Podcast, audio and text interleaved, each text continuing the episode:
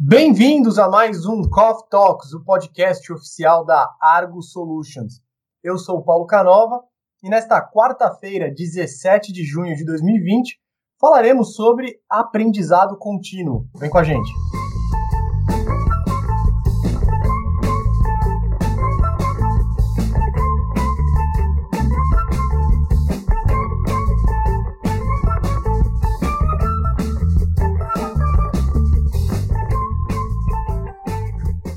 Primeiramente, eu queria dar as boas-vindas a Paola Moraes, a nossa Head de RH aqui da Argo Solutions, que é ouvinte assídua já do nosso programa desde o início do projeto. Tudo bem, Paola? Tudo bem, obrigada pelo convite e realmente eu sou, acho que a fã aí número 1 do nosso podcast. Além da Paola, hoje o nosso convidado especial do dia é o André Tanesi, ele que é CEO e cofundador da Descola Cursos Inovadores. André, muito obrigado pela participação, obrigado por aceitar o convite de conversar com a gente, seja bem-vindo ao Coffee Talks. Paulo, obrigado, é um prazer estar aqui com vocês, obrigado pelo convite e vai ser muito legal dividir um pouquinho do conhecimento, do que a gente faz com vocês nesse bate-papo. Bacana, André. Para começar, cara, conta pra gente um pouco como surgiu a Descola, o que é a Descola, como tá a Descola nesse momento, faz uma introdução pra gente, principalmente pra quem não conhece o trabalho muito legal que a Descola faz.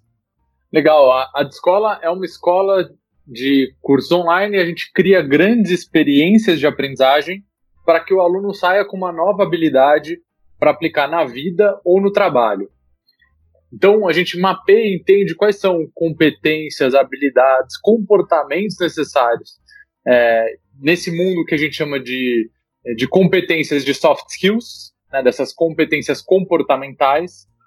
A gente encontra os professores, cria uma grande jornada, então a gente define quais são objetivos, objetos de aprendizagem, ciclo de aprendizagem, pensa na experiência do usuário e cria um conteúdo de ponta a ponta para o aluno.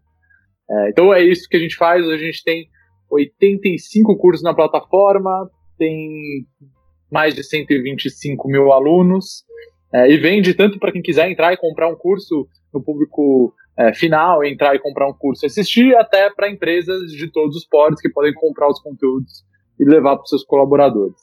Grande resumo, a Descola é isso. Como a gente começou, tem a história bonita, né, do empreendedor que analisou o mercado e percebeu que a gente precisava realmente desenvolver novas competências, e tem a história verdadeira, que é a que a gente conta geralmente, que a gente queria aprender coisas novas.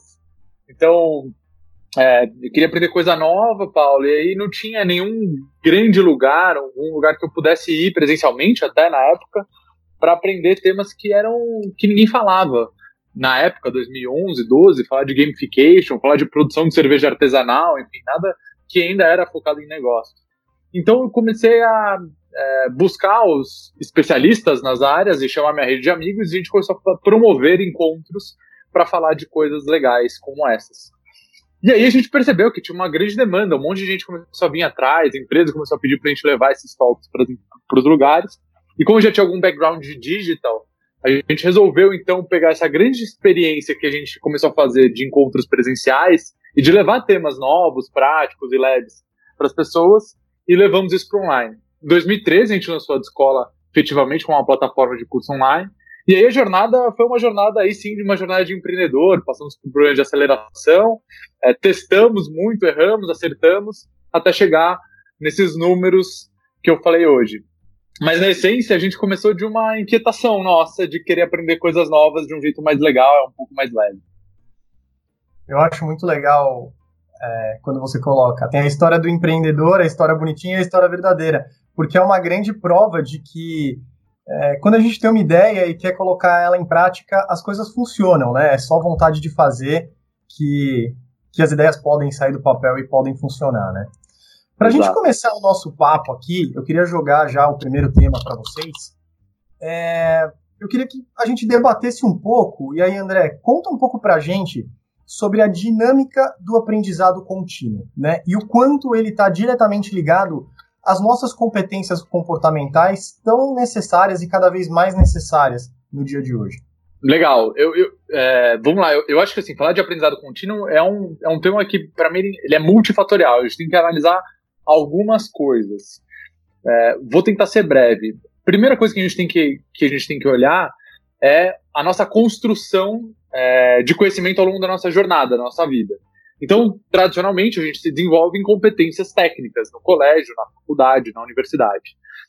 E aí a gente encerra esse período de estudo e a gente vai para o mercado e a gente percebe que a gente precisa desenvolver um outro conjunto de habilidades que a gente não trabalha ao longo da nossa vida. Então, aí você tem um fato que é começar a desenvolver essas competências comportamentais e que elas são dinâmicas, porque o mundo muda, os comportamentos mudam, as interações mudam e aí a gente precisa constantemente desenvolver competências que estejam alinhadas com o momento que a gente está vivendo.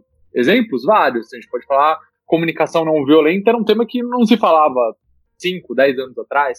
Agora, o tema quente é falar de diversidade, então, que é super importante, fundamental, mas é um tema que está na pauta agora para a gente se desenvolver e que a gente não aprendeu isso ao longo das nossas vidas. Então, eu acho que aí tem um ponto. A gente pode olhar para outros critérios que vão impactar nisso. Por exemplo, a gente vive muito mais. Hoje a nossa expectativa de vida de quem nasceu em 1985, minha geração, é de 75 anos. De quem nasceu nos anos 2000 é de 100 anos. Então a gente vai viver mais, a gente vai viver melhor. E se a gente colocar a nossa vida inteira numa timeline, Paulo, a gente vai perceber que a gente estudou 20, 30% da nossa vida e a gente deixou o resto, e a gente continuou o resto, né, sem aprender, sem evoluir. Então a gente precisa continuar aprendendo para acompanhar a nossa vida. Eu acho que a gente pode olhar sobre o prisma tecnológico. Então hoje, e cada vez mais, a gente tem novas tecnologias, a gente tem o poder de criar coisas novas com o nosso telefone. Então, muda muito a dinâmica, muda muito o mercado, e se a gente não aprender e não acompanhar tudo isso, a gente vai ficar constantemente atrasado. Eu gosto de contar uma história que, na verdade, meu sócio, ele teve aula na faculdade, numa grande faculdade de comunicação em São Paulo, de fax marketing. E aí a gente sai e vai para o mercado de trabalho, depois de 4 anos... esquece, o fax nem existe mais, e a gente está falando de outra coisa. Então evolui numa velocidade tão rápida que se a gente parar de aprender, a gente fica obsoleto. Então assim, tem muitos fatores, como o quanto a gente vai viver, quanto as tecnologias, os comportamentos, e até o tanto que a gente estudou ao longo da vida, que impactam nessa necessidade, eu diria, da gente nunca mais parar de estudar, da gente ter que acompanhar os nossos estudos ao longo da vida. Eu quero fazer um comentário. Eu acho que uma coisa é essa necessidade, que eu acho que ela é real, né? Da gente constantemente aprender algo novo. Mas eu sempre me pergunto, e aí é um questionamento que eu faço, principalmente como recursos humanos, né? O quão capaz a gente é de aprender constantemente. Por quê? Porque eu acho que também a gente tem estímulos, né? Na nossa educação, né? O quanto... os nossos pais incentivaram, né, esse aprendizado constante, o quanto o meio que a gente vive, quem são nossos amigos, né, porque eu acho que tudo isso influencia para esse processo ser mais fácil ou ser mais difícil, né. Um exemplo disso, eu acho muito interessante que as pessoas falam para mim, e eu conto bastante essa história. Nossa, Paola, como você lê tanto, né? Leitura, por exemplo, você não começa a ler da noite para o dia, né? Eu comecei a ler tanto porque na minha infância eu fui incentivada, depois eu estudei numa escola que a gente tinha, né, a leitura como uma prática constante, e depois eu levei isso para a minha vida adulta e faz parte da minha rotina. Então aí o que eu jogo para você... e aí eu devolvo a bola para você, é que eu acho que sim, a gente vive num mundo em que a gente tem a necessidade e a gente não pode parar de aprender, né? Mas eu acho que, por outro lado, existe a dificuldade, existe o indivíduo que ele foi estimulado a isso, né? Pela família, pelo meio, pela circunstância, né? Mas tem pessoas que não, né? E que aí elas precisam correr atrás de alguma forma, né? Então eu queria entender como é que você vê isso na nossa sociedade, porque tem um mix, né? Sim, eu fico pensando assim, Paulo, no que você falou. Tem um livro bem legal da Carol Dweck, e aí ela fala sobre a nossa capacidade de aprender. A gente tem gente que tem um mindset fixo de aprendizagem e tem gente que tem um mindset de crescimento. Então, o que ela quer dizer no livro é que todo mundo tem a capacidade de aprender ao longo da vida. Mas que a gente tem algumas crenças limitantes e que a gente acha que a gente não pode aprender. Ela dá um exemplo clássico que é assim, eu sou ruim em matemática, ou eu sou ruim com números, então eu nunca vou aprender a fazer esse negócio. Mas na verdade isso é uma grande bobagem. A gente é sim capaz de aprender coisas novas nas diferentes áreas e em qualquer etapa das nossas vidas. Então a gente precisa... Você que foi acostumada a ler e a aprender desde sempre, você já criou esse modelo de aprendizado contínuo. Mas mesmo para quem não tenha criado esse modelo, é super possível que isso seja feito. Então a gente tem que criar esses gatilhos, esses momentos, para que a gente esteja sempre aberto a aprender constantemente. André, você diria que o aprendizado contínuo, ele está muito ligado, melhor colocando, com a necessidade de dialogar com o momento do mundo. Olha o papo ficando filosófico aqui. Dialogar com o atual momento do mundo e aí talvez até reinventar competências já existentes? Sim, eu concordo. Eu acho que é bem isso. Eu acho que a gente precisa fazer uma leitura do mundo, do momento atual. E a gente precisa, sim, entender quais são essas competências necessárias para o mundo de hoje. E a gente pode falar aqui, Paulo, de vários exemplos. Então, assim, um dos desafios do mercado de trabalho é a gente lidar com diferentes gerações no mesmo ambiente. Não tinha esse desafio antes. Esse é um desafio recente. Então, a gente precisa desenvolver as habilidades que são diferentes de comunicação, de relacionamento interpessoal, para você poder ter um ambiente de trabalho coeso, que as pessoas possam trabalhar bem, que você possa se sentir bem à vontade. Eu acho que a pauta hoje da diversidade é uma pauta super importante. Então, falar de viés inconscientes, falar da diversidade, como a gente cria ambientes livres de preconceito dentro das empresas. Então, a gente tem que fazer uma leitura do momento vigente, né, do espírito do tempo, e aí poder desenvolver quais são as competências que a gente precisa para trabalhar. De novo, tem estudo, o estudo do Fórum Econômico Mundial de 2018, ele fala que o principal aprendizado para o mercado de trabalho é o reskilling ou upskilling. Então, é você ressignificar as habilidades ou adquirir novas habilidades para o mercado de trabalho, porque as que você já tem, talvez elas não conversem tanto com o dia a dia de hoje.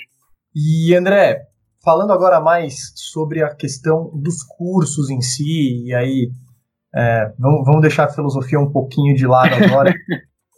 Queria perguntar para você o quão preparada você acha que as instituições de ensino mais tradicionais, aí no caso as escolas, e principalmente acho que na nossa área cabe mais dizer das graduações, dos MBAs e tal, o quão preparadas essas instituições estavam para essa transformação dos últimos meses, para essa adaptação do dia para a noite para o sistema IAD. E o que dá para dizer do conhecimento que você tem, da experiência que você tem com gestão de cursos, qual é o balanço que você faz passados já 4 meses do isolamento e da quarentena? Cara, boa pergunta. Acho que ninguém estava preparado. Eu acho que ninguém estava preparado, eu acho que forçou com que as pessoas e com que as instituições se preparassem para esse momento. Eu faço uma leitura, Paulo, que eu acho que a gente... Hoje na escola eu não gosto de falar de EAD, né, ensino à distância. Eu gosto de tratar o tema como curso online. Porque eu acho que só o nome, né, a nomenclatura disso, ela já cria uma barreira com o aluno, né, se falar que o aluno está fazendo o ensino à distância. E não você está levando a melhor experiência. Então, assim, o que eu acho, cara? Eu gosto de fazer um paralelo com a comunicação, enfim, é um mercado que eu saí. Quando você pega os anúncios antes de surgir a TV, os anúncios de rádio, eram, né, os spots, os jingles. Quando surge a televisão, os primeiros anúncios, eles eram spots, jingles de rádio animados, com uma imagem, mas tocava uma música. Qual que é o paralelo? Ninguém sabia o potencial que você podia usar dentro dos recursos da televisão. Você podia criar outro tipo de anúncio, você podia criar pessoas falando, imagens, enfim, era uma lógica diferente. O que eu acho que acontece hoje com as grandes instituições e que talvez hoje a gente comece a perceber essa mudança? A gente levava o conteúdo, né? As instituições trazem o conteúdo, um bom conteúdo online, mas ninguém pensou na formatação desse conteúdo, ninguém pensou no potencial que você tem de levar esse conteúdo online. Por que se o aluno está fazendo online, ele está fazendo na casa dele, ele precisa estar lá na frente do computador às 20 horas, das 20 às 22, para adquirir esse conteúdo? Ele não pode fazer em qualquer momento, no momento que ele estiver mais aberto, mais apto a aprender. Por que tem que ser o professor falando ali na frente da câmera? Eventualmente, muitas instituições gravaram, né? Grava o cara falando no fundo, na sala de aula. Não pensa nos recursos visuais, nas formas de interação que você pode ter para estimular esse tipo de aprendizado. Não pensa nos objetos, né, diferentes de aprendizagem que você pode usar para melhorar a capacidade do aluno absorver o conteúdo. Então, eu acho que assim, as empresas, as instituições vão começar agora a testar muitas possibilidades. A gente tem várias, mas até agora tudo que se fazia era, você pegava o mesmo conteúdo presencial, filmava e subia, fazia o upload numa plataforma e deixava o aluno fazer o curso. Esse é o primeiro passo, né, dessa digitalização. Agora a gente vai ver que a gente pode usar os recursos online para criar, sim, grandes experiências de aprendizagem. E aí eu acho que é onde vai mudar um pouco do jogo que a gente joga hoje em dia. Eu estou escutando você falar e eu acho muito interessante que o momento ele exige a criatividade, né, das instituições para mudar o formato, porque simplesmente fazer um Ctrl-C, Ctrl-V, né, é muito desgastante, né? E eu falo até pela minha própria experiência que eu tenho vivenciado em alguns aprendizados, mas eu quero compartilhar a experiência, por exemplo, do meu sobrinho de 5 anos. O que a escola dele fez e que eu achei incrível, né? Eles estudam numa escola não tão... que tem uma metodologia não tão tradicional, né?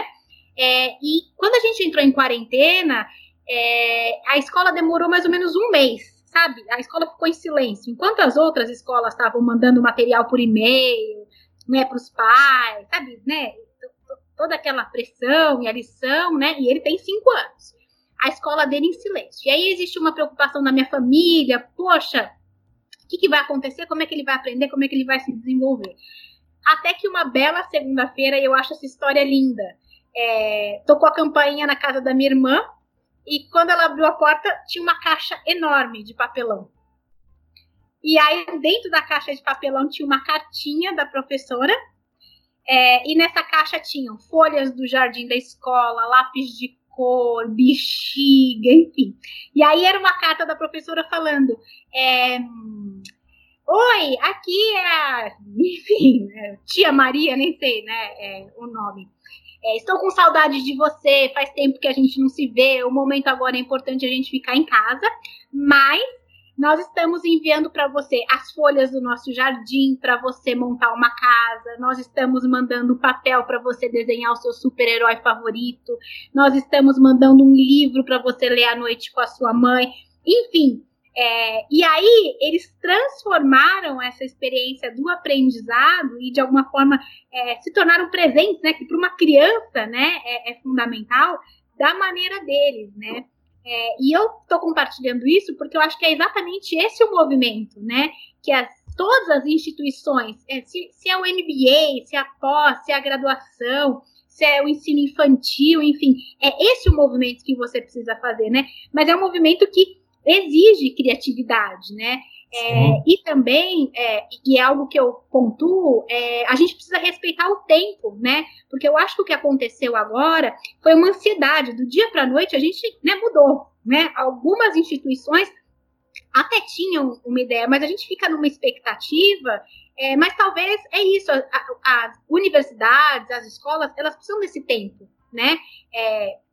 Desse período também de testagem, né, para conseguir desenhar esse novo formato, né. Então, assim, eu compartilho com vocês, eu estou compartilhando uma experiência infantil, mas ela se aplica, né, para todos os níveis, né, quando a gente fala aí de aprendizagem e de educação, né. Incrível, incrível essa história. Eu tô uma rápida experiência pessoal também, eu tô no meio de um curso de MBA, aonde eu vivi essa transição do presencial para o digital, né?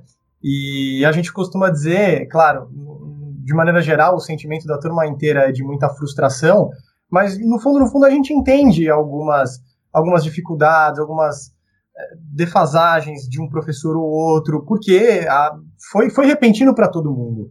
Né? Uhum. O professor que está ali do outro lado está tendo tanta dificuldade quanto a gente de lidar com aquela situação. Então, acho que a forma mais precisa de colocar é que nós estamos sendo cobaias, né? Para bem ou para mal, estamos sendo cobaias desse movimento, né? Sim, perfeito. Acho que essa é a colocação. O professor do outro lado também está em apuros, porque tudo que ele sabia de como manter um aluno engajado presencialmente, ele não sabe mais fazer isso online, né?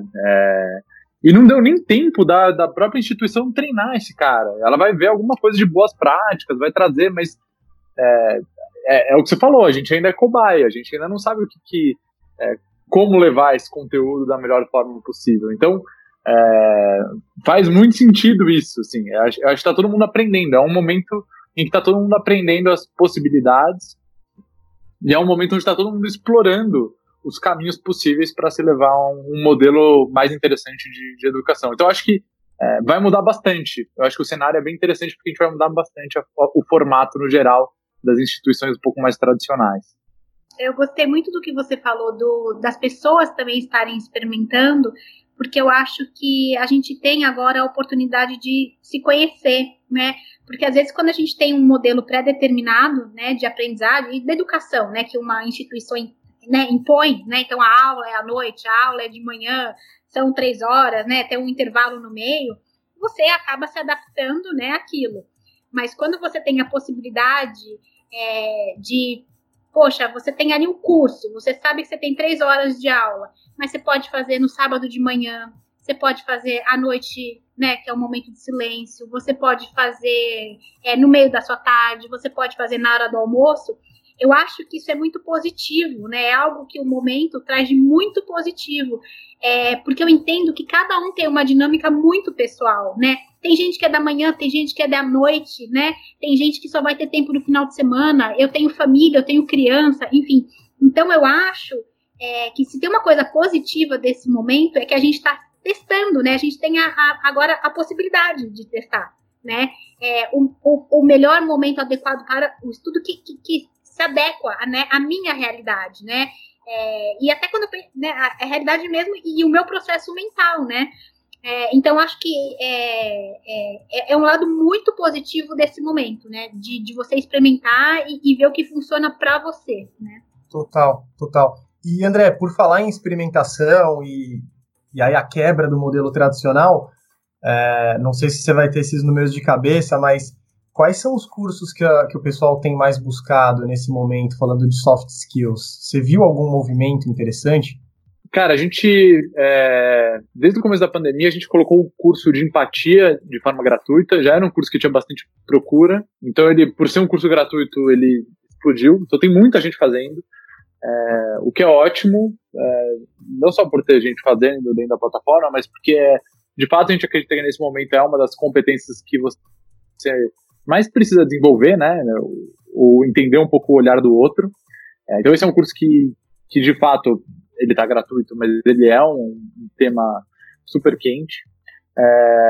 Dentro de comportamentos, a gente tem o de comunicação não violenta, é um curso muito legal e que está num momento incrível, então tem muita gente fazendo esse conteúdo.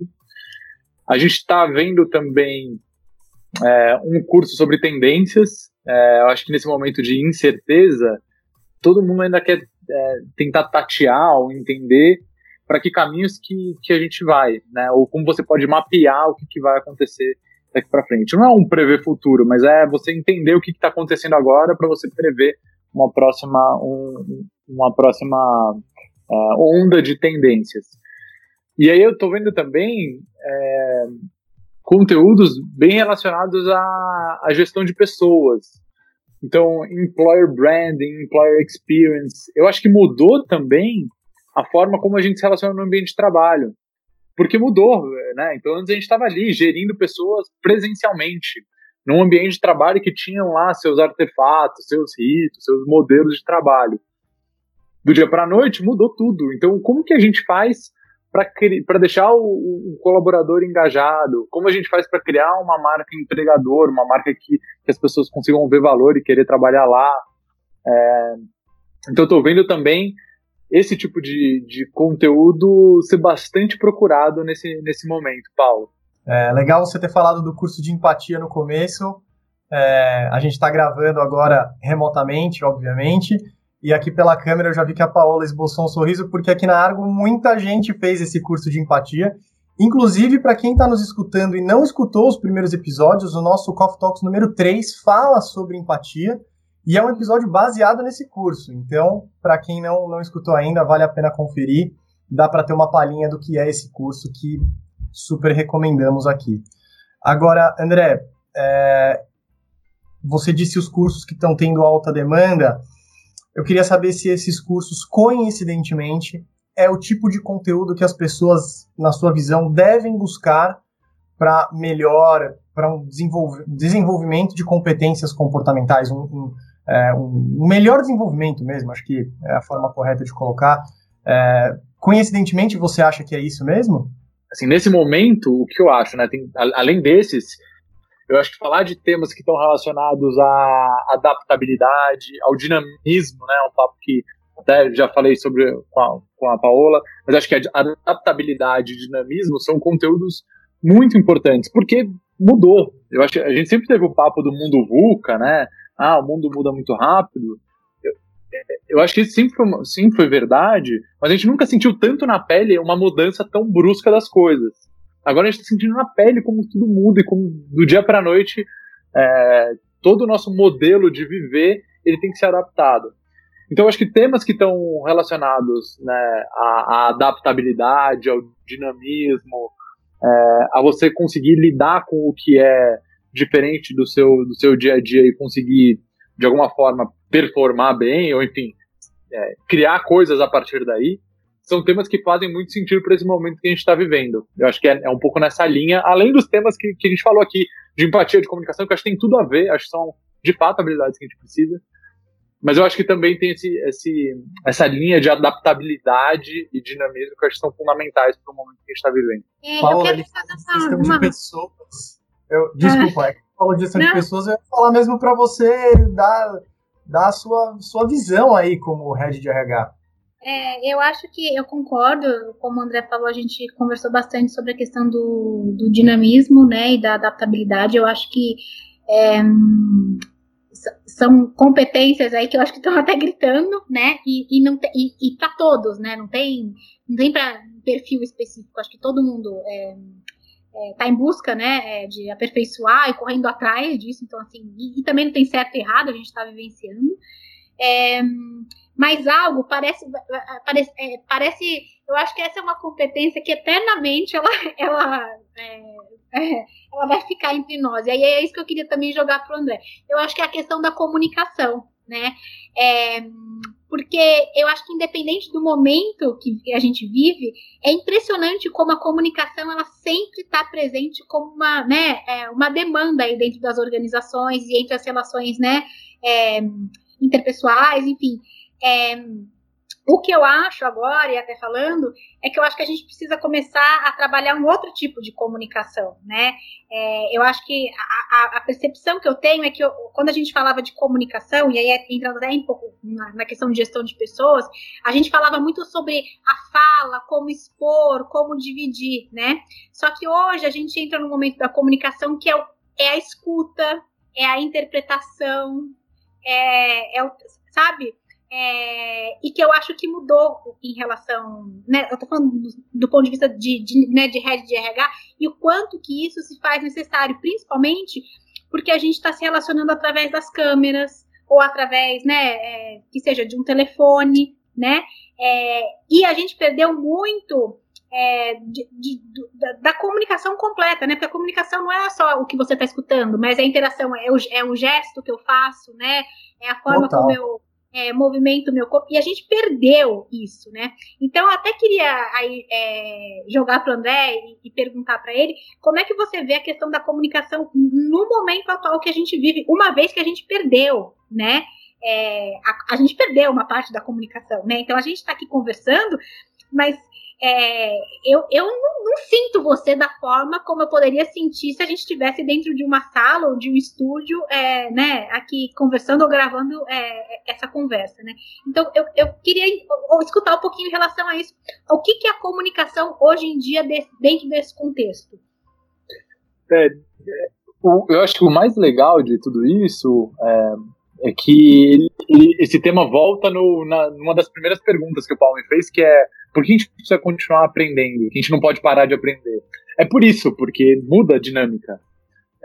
E aí, se a gente não aprender a se comunicar no que a gente precisa se comunicar nos dias de hoje, a gente fica obsoleto, a gente não consegue sair do lugar, a gente não consegue desenvolver o melhor profissional que a gente pode ser. Mas, dito isso, eu acho, ou eu acredito, Paola, que não é só este momento que a gente está vivendo que impactou no formato diferente de comunicação. Eu acho que ao longo do tempo, acho que ele acelerou, mas eu acho que ao longo do tempo a gente perdeu mesmo essa capacidade de se comunicar, ou deixou ela meio que definhar, por vários motivos. Então, assim, a gente começou a ter tanta coisa para fazer ao mesmo tempo que você para de prestar atenção em alguma coisa. A gente criou o mito do multitasking, né? O multitasking é ótimo. Eu tô falando com vocês, eu tô respondendo mensagem, eu tô mandando e-mail. E aí a gente criou uma sociedade, um modelo de trabalho onde todo mundo tá fazendo de tudo, mas ninguém para, ninguém se escuta, ninguém se relaciona. Então, há algum tempo, eu acho que até antes da pandemia, já se falava desses termos de estar presente, de ter escutativa. Então, acho que aí já mudou a comunicação. Um outro papo que a gente falou no começo do curso: a gente está num momento de mundo que a gente tem 4 gerações convivendo debaixo do mesmo ambiente de trabalho. Isso não tinha antes. E as gerações são diferentes no formato de se comunicar. É diferente eu falar com pessoas de diferentes idades, vão responder a modelos de comunicação diferentes. Tem gente que lida super bem no e-mail, gente no Slack, tem gente que você precisa ir lá na mesa e sentar e conversar, tem gente que se você ligar resolve, tem gente que se você mandar uma mensagem de texto resolve. Então a gente precisa aprender a lidar e precisa conhecer o outro para se comunicar melhor com ele. E acho que por fim chega no momento que a gente vive hoje, que é de um isolamento social, e que a gente teve que adaptar os nossos formatos de comunicação para poder trabalhar.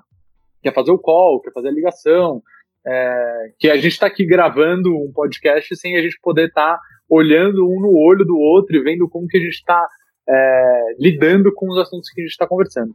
Então, eu acho que, de novo, é uma coisa crescente, uma coisa contínua aí que foi mudando na comunicação e que a gente precisa se adequar. Por isso que acho que os principais pontos hoje para a gente se comunicar são esses. Então, conhecer o outro, por isso que empatia está em alta, porque é se colocar no lugar do outro de alguma forma, a gente está com a escuta ativa, está presente no momento. Não à toa o mindfulness é um tema que é super quente, porque não é só sobre você fazer a sua respiração e se concentrar, é você estar presente no momento. Então eu estou com a minha escuta 100% focada no que a Paola está falando, para eu poder dar meu melhor, poder trazer a minha melhor resposta. Acho que isso também está envolvido em comunicação. Eu acho que tem os formatos diferentes, então a gente precisa aprender que tem diferentes pessoas e diferentes formatos, e como a gente vai entregar a nossa mensagem nos diferentes veículos. Mensagem por texto não tem tom de voz, então a gente tem que aprender o tipo de mensagem que a gente vai trazer. A gente vai mandar por texto, vai mandar por áudio, vai fazer uma ligação, vamos resolver de um formato simples. Então acho que a comunicação é um ponto central, assim, e ela vai continuar sendo por muito tempo, porque é isso, né? De novo, vou voltar, e aí vou fazer uma outra relação com o relatório do Fórum Econômico Mundial sobre o futuro do trabalho. Ele fala que uma dessas competências mais importantes é a comunicação, porque o que é repetível, o que é tecnológico, a gente não vai precisar mais se envolver. Esse tipo de trabalho, que ele é só, a gente vai lá e repete, tira uma coisa daqui e coloca ali, esse vai ser substituído. Mas a gente vai ter que ganhar espaço em outros tipos de trabalho, como a gente poder se relacionar melhor e aí resolver esse tipo de desafio. Gente, estamos já nos momentos finais aqui do nosso Coffee Talks. Paola, se tiver mais alguma colocação para fazer, um insight aí de quem cuida e vê isso todos os dias do lado da gestão de pessoas, o momento é esse. Na verdade, eu acho que eu por mim ficaria aqui, mas umas boas horas, gente, debatendo. A gente pode fazer um episódio 2, né? A continuação sobre isso. A gente pode abrir para o pessoal mandar dúvidas ou perguntas e a gente faz uma parte 2 aí. Mas, enfim, eu não tenho colocação nenhuma. Eu acho que eu fico feliz. Concordo, acho que a gente está num momento bem especial e com muita oportunidade de aprender. Eu acho que se eu pudesse falar algo para as pessoas, eu sei que cada um tem uma situação muito particular e individual, né? Mas eu acho que tem muito aprendizado, tem muita oportunidade para aprender, não só tecnicamente, né? Mas de experiência, de vivência, né? Então eu acho que a gente tem que aproveitar, tirar o melhor do momento. E é isso aí. Paola, obrigado pela participação. Não é sempre que a gente pode contar com a nossa fã número 1. Pessoal, é sério. Vocês estão ouvindo, a Paola é ouvinte assídua de podcasts no geral e sempre foi uma super apoiadora do projeto do Coffee Talks. Então foi muito legal ter você aqui hoje. Ai, obrigada a você. André, esses papos que a gente deixa aberto, assim, de uma forma mais abstrata, eu acho que são os que mais despertam o olhar das pessoas para prestar atenção para esses assuntos. Como você disse, não é de agora, eles já estão vindo há um tempo. Então, obrigado por esse papo, obrigado pelos insights, acho que foi sensacional. Obrigado pela presença. Cara, imagina, assim, eu que agradeço, espero que tenha sido legal para vocês, espero que tenha sido legal para quem ouviu. Para mim foi muito legal construir conjuntamente aqui, a gente trazer esses papos sem amarras. Obrigado, Paulo, obrigado, Paola, pelo convite, foi um prazer estar aqui, estou à disposição. E obrigado a você que nos escutou em mais um Coffee Talks e até a próxima.